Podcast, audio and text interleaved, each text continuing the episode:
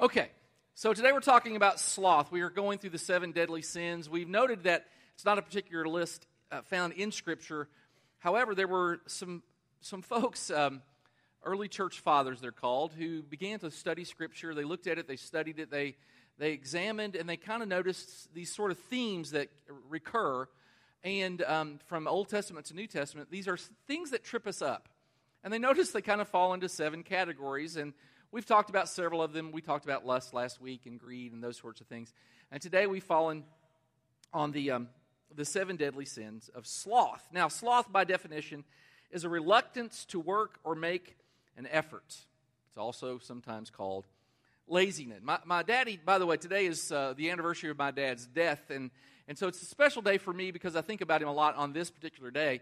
And one of the things that my dad gave me was a work ethic. He, he told me, well, how to work. He taught me how to work. He showed me how to work. He worked in front of me so I could see it, and then he had a, a high expectation of work for me. And it wasn't just so much that you work, it's that you do the best you can do. And so there's a scripture that I like a lot. Uh, this found in Ephesians, I believe. No, Galatians. Let's see, where are we? Right here, Colossians. It's one of those. Uh, one of those. I was too lazy to look it up. So uh, anyway. Whatever you do, work at it with all your heart as working for the Lord, not for men. Uh, my dad used to quote this to me a lot because you, you can work to get by, and we see it all the time. I mean, you experience it all the time. How many of you have gone into a place and you know intuitively, it doesn't take long, that those people are just working for a paycheck? You, you know it. And then you know the difference between those folks and the folks who love what they do. And, and this is kind of that text. Whatever you do, work at work at it with all your heart as working for the Lord and not for men, since you know that you will receive an inheritance from the Lord as a reward. It is the Lord Christ you are serving. And so when we work, and my daddy taught me this, when we work, we're working not just for our bosses, but we're working as if we're working for God. And it kind of raises the standard of expectation uh, as to a self expectation. What should we give to our jobs? My dad used to rebuild antique automobiles. We, we would do that, and by we, I, I mean I would stand there and watch him. Uh, D- Daddy loved that stuff, and, and he would re- we'd make hot rods, uh, hot rods out of these cars, and he would put new engines in these old cars. And we had a, um, a two, um, let's see, what did we have? A 1932 Chevrolet Victoria five window coupe. Anybody know what that is? Me either. Anyway, that's what we had. It was awesome and he found uh, a wrecked 240Z, and we put that engine and drivetrain in this really old car. What was fun was when we would be driving, we would go to car shows and that kind of thing, and we'd be driving on Interstate 75 or something, and we'd be going the speed limit, and somebody would pull up to us and, and kind of be admiring the car. It was so much fun to be in the back seat when Dad punched, punched it in and just, you know, left them. It was just because I think people are shocked at that. Well, I remember one time Daddy was under the, under the car, he was working on something and again, I'm a, I'm a novice mechanic. I don't know much, but I do know a little bit. And, and Dad asked me for a 9 16 wrench. And I remember distinctively walking over to the tray and just standing there. I just looked at it, the, like all the wrenches. And it took a little while. And Dad eventually said to me, this is kind of important. Dad, Dad, Daddy said, hand me something, I might make it work. I, I mean, let's do something here. Okay. So the sin of, of sloth, kind of sins kind of fall in two categories. Let's talk about that. There's the sins of commission and the sins of omission. And so, it, commission sins, this is when I do something I know I shouldn't do. That would be I lust, even though I heard about last week I'm not supposed to. Or I'm greedy, even though a couple weeks ago we talked about that. Uh, I, I know I shouldn't do these things. I've been taught better than this but I do them anyway. Those are sins of commission. I committed a sin I knew I shouldn't do. All right? Now, sins of omission, these are just as bad, but we don't talk about them nearly as much. You hear lots of sermons about commission sins. Don't do this. But we don't hear nearly as many sermons about this is what you should do sins of omission. That would be like, I, I, know I should help, but I don't. I know I should say something, but I don't. I know I should have given there, but I didn't. Sins of omission. Now, the Bible talks about this. Uh, James talks about it a, a couple of times. Anyone who knows the good he ought to do and doesn't do it, what's the word? Sins. If you know the right thing to do and you choose not to, it is just as bad as doing something you know is wrong. There's really not a difference. Two categories, all of it's sin. James talks about it again. What good is it, dear brothers and sisters, if you say you have faith, but you don't show it by your actions? Suppose you have a brother or a sister who has no food or clothing, and you say, Dude, stay warm and eat well, but then you don't give that person any food or clothing. What good does that do? So you see, faith by itself isn't enough unless it uh, produces good deeds. It's dead and useless. We, we not only have to know the right things to do, we have to do them. And sometimes we know it and we're planning on doing it, but we just don't get to it. What's that word called? Procrastination, right?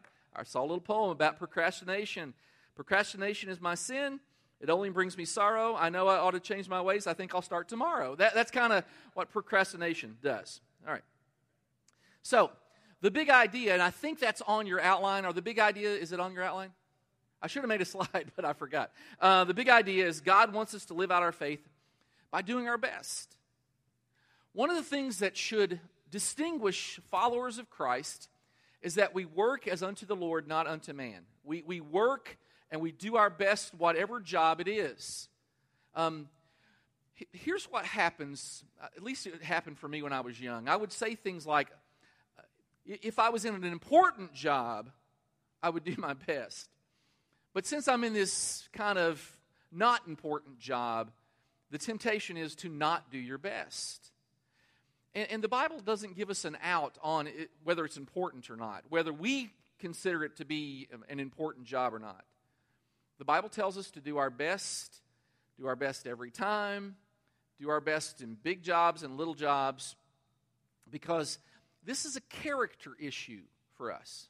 We are to give our best. Now, let's talk about the causes, because there are reasons why sometimes we procrastinate and, and slothful. My, that cut in and out, right? I'm not like ready to pass out. Did y'all hear that break up? Good. Okay, good, good, good. Not just me. Causes of sloth. Number one, fear. Fear. In Proverbs, it says fear can be a trap, but if you trust the Lord, you'll be safe. So, one of the main causes is fear. Now, how many of us have put stuff off we know we need to do just because we're afraid? Like um, go to the dentist or get a checkup, or it could be um, um, creating a budget. You know you should, you know it's going to help you, but you're afraid of what you're going to find out. You know, you're overextended, that sort of thing. Maybe you, you've known for a while, you've heard at this church, oh, I need to be a part of a small group, and you've kind of been putting that off or, or, or inviting somebody um, to come to church. It, it, it can be fear, and fear can just be paralyzing. How many of y'all ever saw the movie Jaws? Anybody ever see Jaws? Oh, even young people. Okay. Um, Jaws is about a like a rogue shark it's um, like going to eat you up. And I watched Jaws. I, I was young. I, I, remember watching. I watched Jaws. I wouldn't even take a shower for about a month. I, I was so afraid. Of, I wasn't just afraid of the ocean. I'm in, I'm in Kentucky. How many?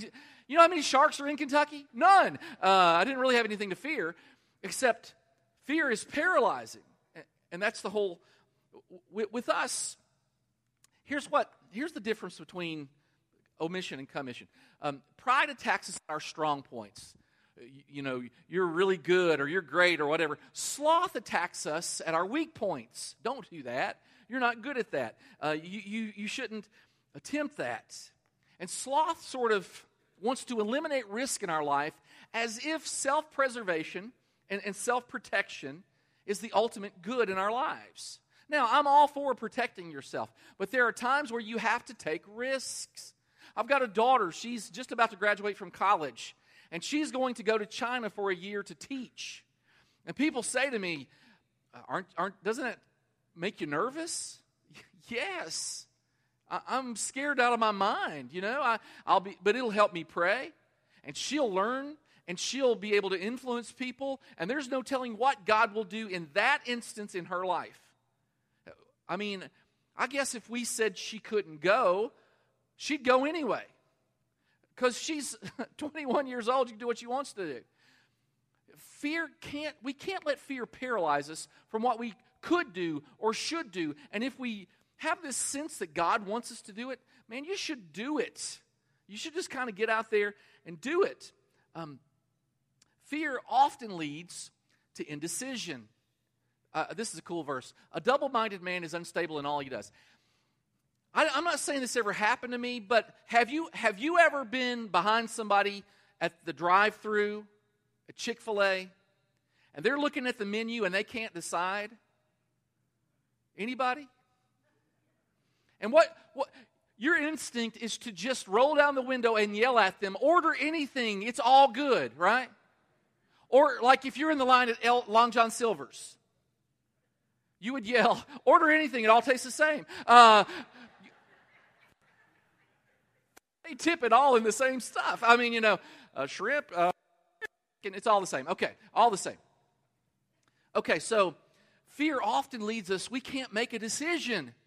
And, and we want to make a decision and we can't make a decision. Another cause of fear, this is a good one, is perfectionism. This is a great verse. If you wait for perfect conditions, you will never get anything done. You, you can't. Sometimes you just have to jump in, you know?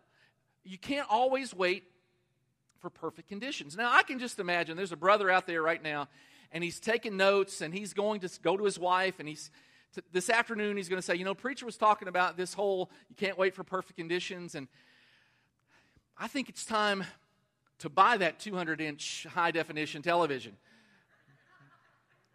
Because if you wait for perfect conditions, like when we have money, uh, preacher doesn't want that. So I'm not, it's not what I'm saying exactly.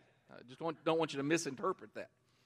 Um, what I'm saying is, God sometimes tugs at our hearts to do something. Uh, he, he instructs us. Let's say you have a neighbor and you kind of have this sense that you should say something to them. Maybe try to develop a relationship or at least have a conversation. And you keep waiting for the perfect moment to do that. Maybe you make a perfect moment. Uh, make some brownies and hand them to them. You know, go on, knock on the door and, and see if, if you can eh, engage in a conversation or you know, if they're out doing something and you're about ready to leave, but you could maybe make some time. If you wait for perfect conditions, then sometimes we just get lost. One more, this is a good one anger. Sloth is sometimes caused by anger. You're going, well, how did that work? I'll tell you. A lazy person is as bad as someone who is destructive. If, if you don't want to do something that somebody tells you to do, um, that's, that's being slothful because you're angry. Kids are great at this. How many of us, they get mad at us, you know, they're playing a video game or something, and we'll say, go clean your room. At what pace do they go to clean their room? It's the walk of shame, right? It's like get the head down. And, okay, th- this is incredibly passive aggressive. Some ladies have said to me, I've been on my husband too, and then you fill in the blank. Uh, you know, fix the gutters or mow the yard or whatever. And he, the reason he's not doing that is because it's being, it's, it's slothful because of anger. Ba- basically, it's, I don't like it when you tell me what to do. This, ladies, this is the reason. Uh, we don't like it when you tell us what to do. So just stop. Uh, that really will fix it all. Fix it for us. Just the solution right there. One last one. Sometimes people are just lazy. And lazy people, it says, are just sometimes, they end up being poor, lazy, poor. Um, let me give you some visual examples of people who are lazy at their jobs. Now, I think the first one, these are guys that paint the lines uh, for the roads. Oh, no, no, this, this is good. Um, now, that's funny. Look at these lines. Oh, oh! That's a burger holder. This is my favorite, though the line guys. That's pretty good. That's pretty, that's, uh, that's South Carolina, as is this. Uh, both South Carolina pictures. We even have products uh, designed to help us with our laziness. Now, the one on the left here, that makes your ice cream cone go round and round. You don't even have to turn it.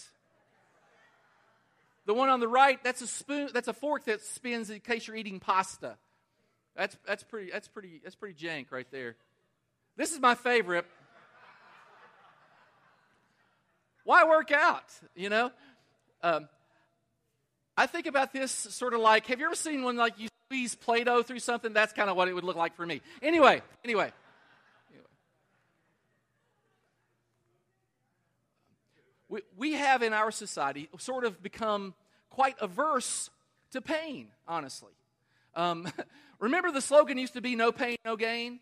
Now it's no pain, yeah. Uh, that, that's kind of, uh, yay, that's what we want. And, and can you imagine a book being written, The 10 Difficult Steps to Change Your Life? How, how, do, how do you think that would sell? Or the 15 uh, hard ways to get in shape? We, we want a pill. We want to wear one of these things that's going to make us look like we have a six pack rather than actually doing anything. We are averse to pain. Now, let's talk about the costs of sloth. Number one, it causes more problems. It says in Scripture if you're lazy, you'll meet difficulty everywhere. Um, if you've ever run out of gas, and, and, you may have run out of gas, I, I, did it one time in my life, and I'll never forget it because it was such a pain in the neck, I decided I'd never do it again. Except one time, Miriam and I were traveling. I forget where we were living, but we were we were somewhere out west, and we were traveling, um, maybe from seminary back to Kentucky to see my, my folks. And for some reason, we were traveling through Illinois on Christmas Day.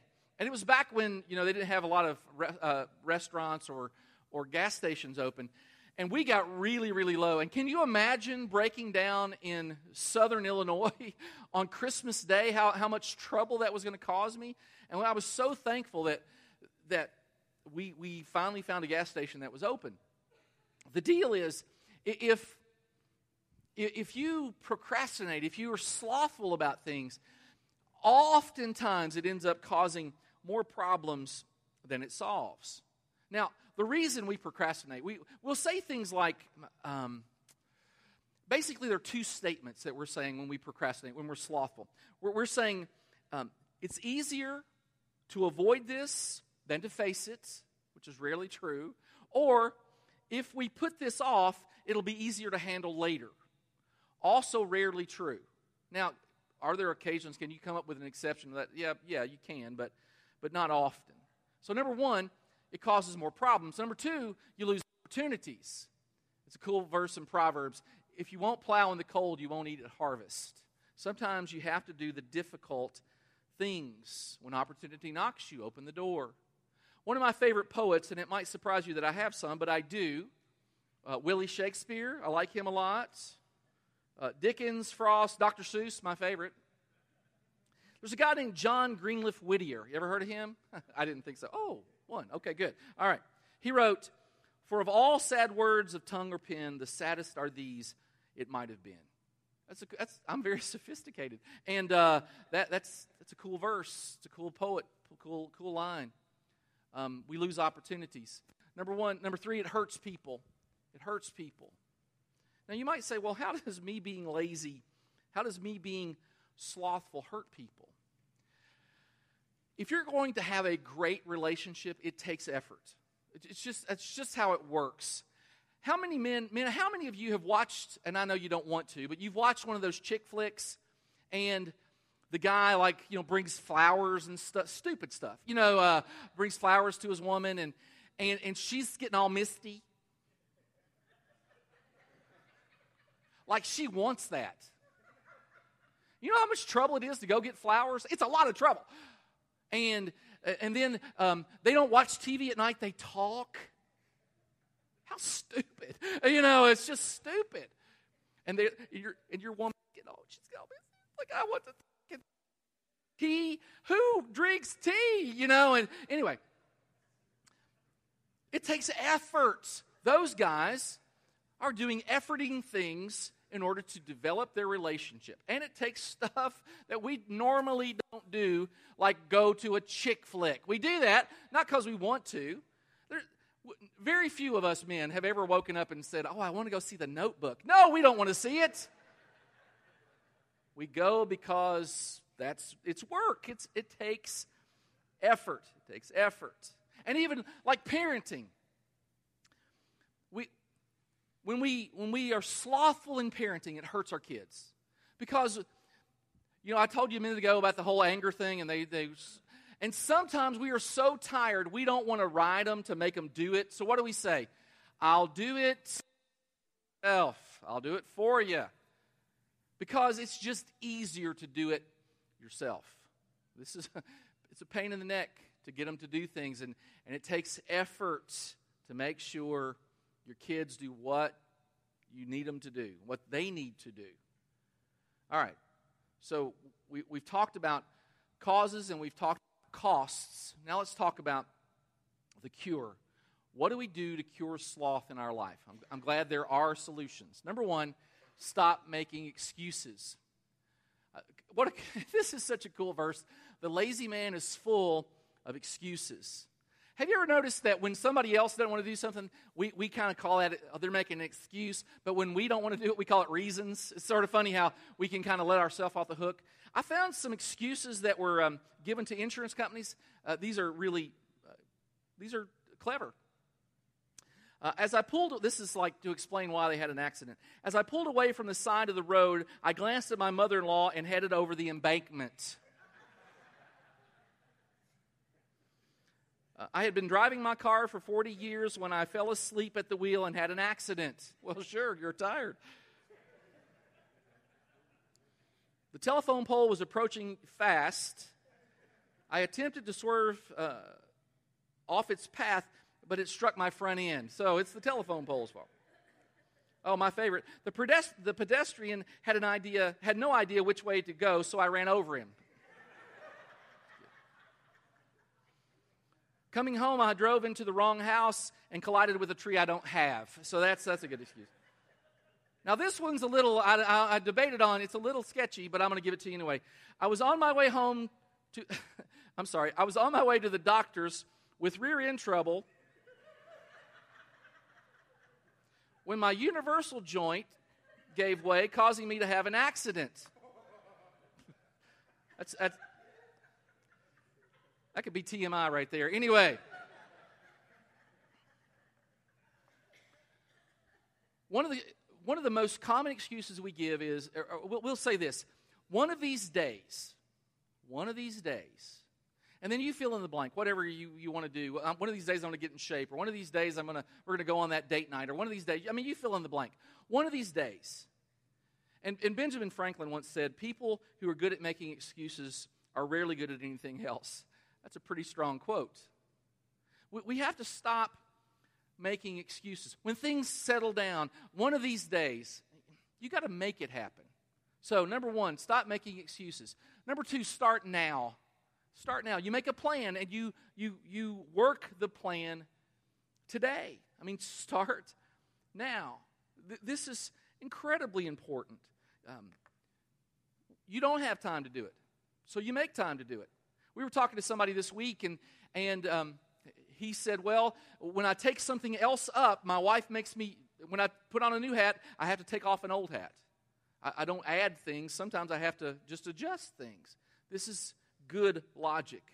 So I want you to do something for me.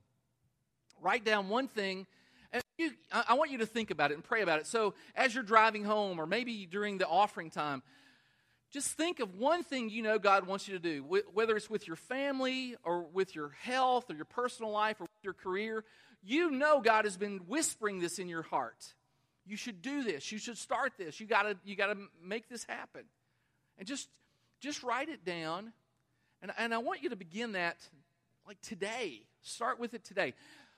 I'll give you an example. Maybe, maybe the Lord has been saying you need to get in better shape.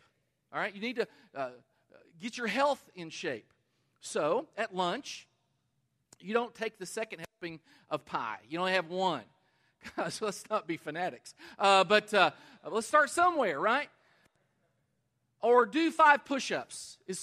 I mean, five push ups is better than no push ups, right? And, and, do 10 sit ups or, or, nine or something. I mean, start someplace. The point is, you have to start somewhere. NASA talks about how you get a rocket into space. And they, they note that getting it off the launching pad is, is by far the most energy expendable, uh, expensive thing. It takes a ton of energy to get the rocket off the, the, the, the launch pad. Once it gets into orbit, it's easy. You know, kind of, you kind of maneuver it with very little energy. It takes a lot of inertia to get started. So we have to just get started. Another one face your fears. You just have to face them. If we keep saying, I can't do this or I'm scared of this, the reason fear uh, paralyzes us is for two reasons. We're afraid of failure and we're going to be embarrassed, or we're afraid of success and then we're going to have to like replicate it. If I think it's something, well, then I look bad in front of my peers. If I'm good at it, now I have to repeat it. And, and both things are kind of, kind of crippling. Now, one of the best ways to do this is to focus on the gain, not just the pain. But really, honestly, whoever came up with the no pain, no gain, it, it's kind of how life works. No pain, no gain is kind of how life works. UC Berkeley did some research. They wanted to create uh, an environment for an amoeba where they would have no stress. Whatever gives amoebas, um, amoeba, is it, what's the plural of amoeba? Amoebas, let's go with that. Uh, whatever gives a, a, amoebas high blood pressure or ulcers, they, they made sure that none of that was in their environment. So it was the perfect temperature, uh, the perfect um, amount of fluid, the perfect amount of food. It was the ideal. This was like amoeba paradise, right? And, and you would think this amoeba would just thrive. Yet, it, it didn't last a week. And, and this is the study, this is a, a cool statement. Apparently, there is something about all living creatures, even amoebas, that demand challenge. That demands challenge. So you look at the reward. Let me end with a verse. Let us not become weary in doing good. And it's sometimes it's tough. Sometimes you have to kind of push through. Let us not become weary in doing good, for at the proper time, the time God determines, we will reap a harvest if we do not give up. I mean, this is applicable in so many ways.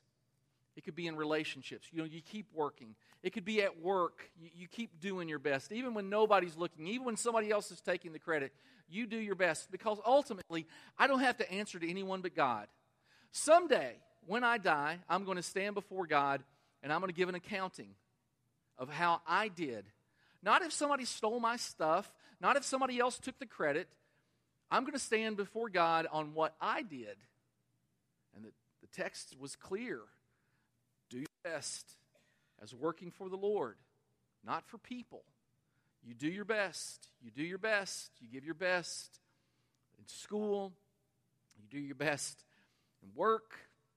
You just do your best when you volunteer. Because this is God's expectation for us. We do our best.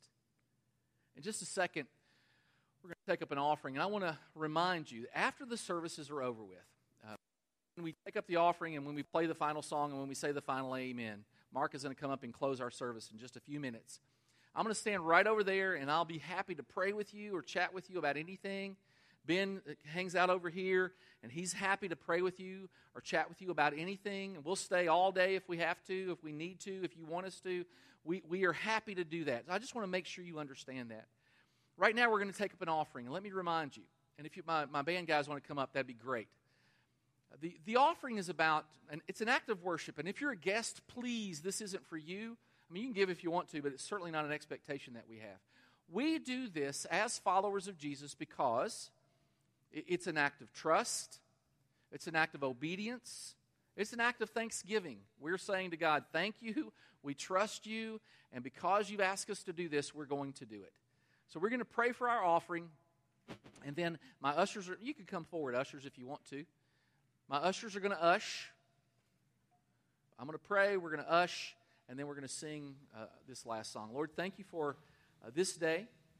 Thank you for what you're teaching us and how you're growing us. And help us to be um, people who work and do our best in all things. We pray it in Jesus' name.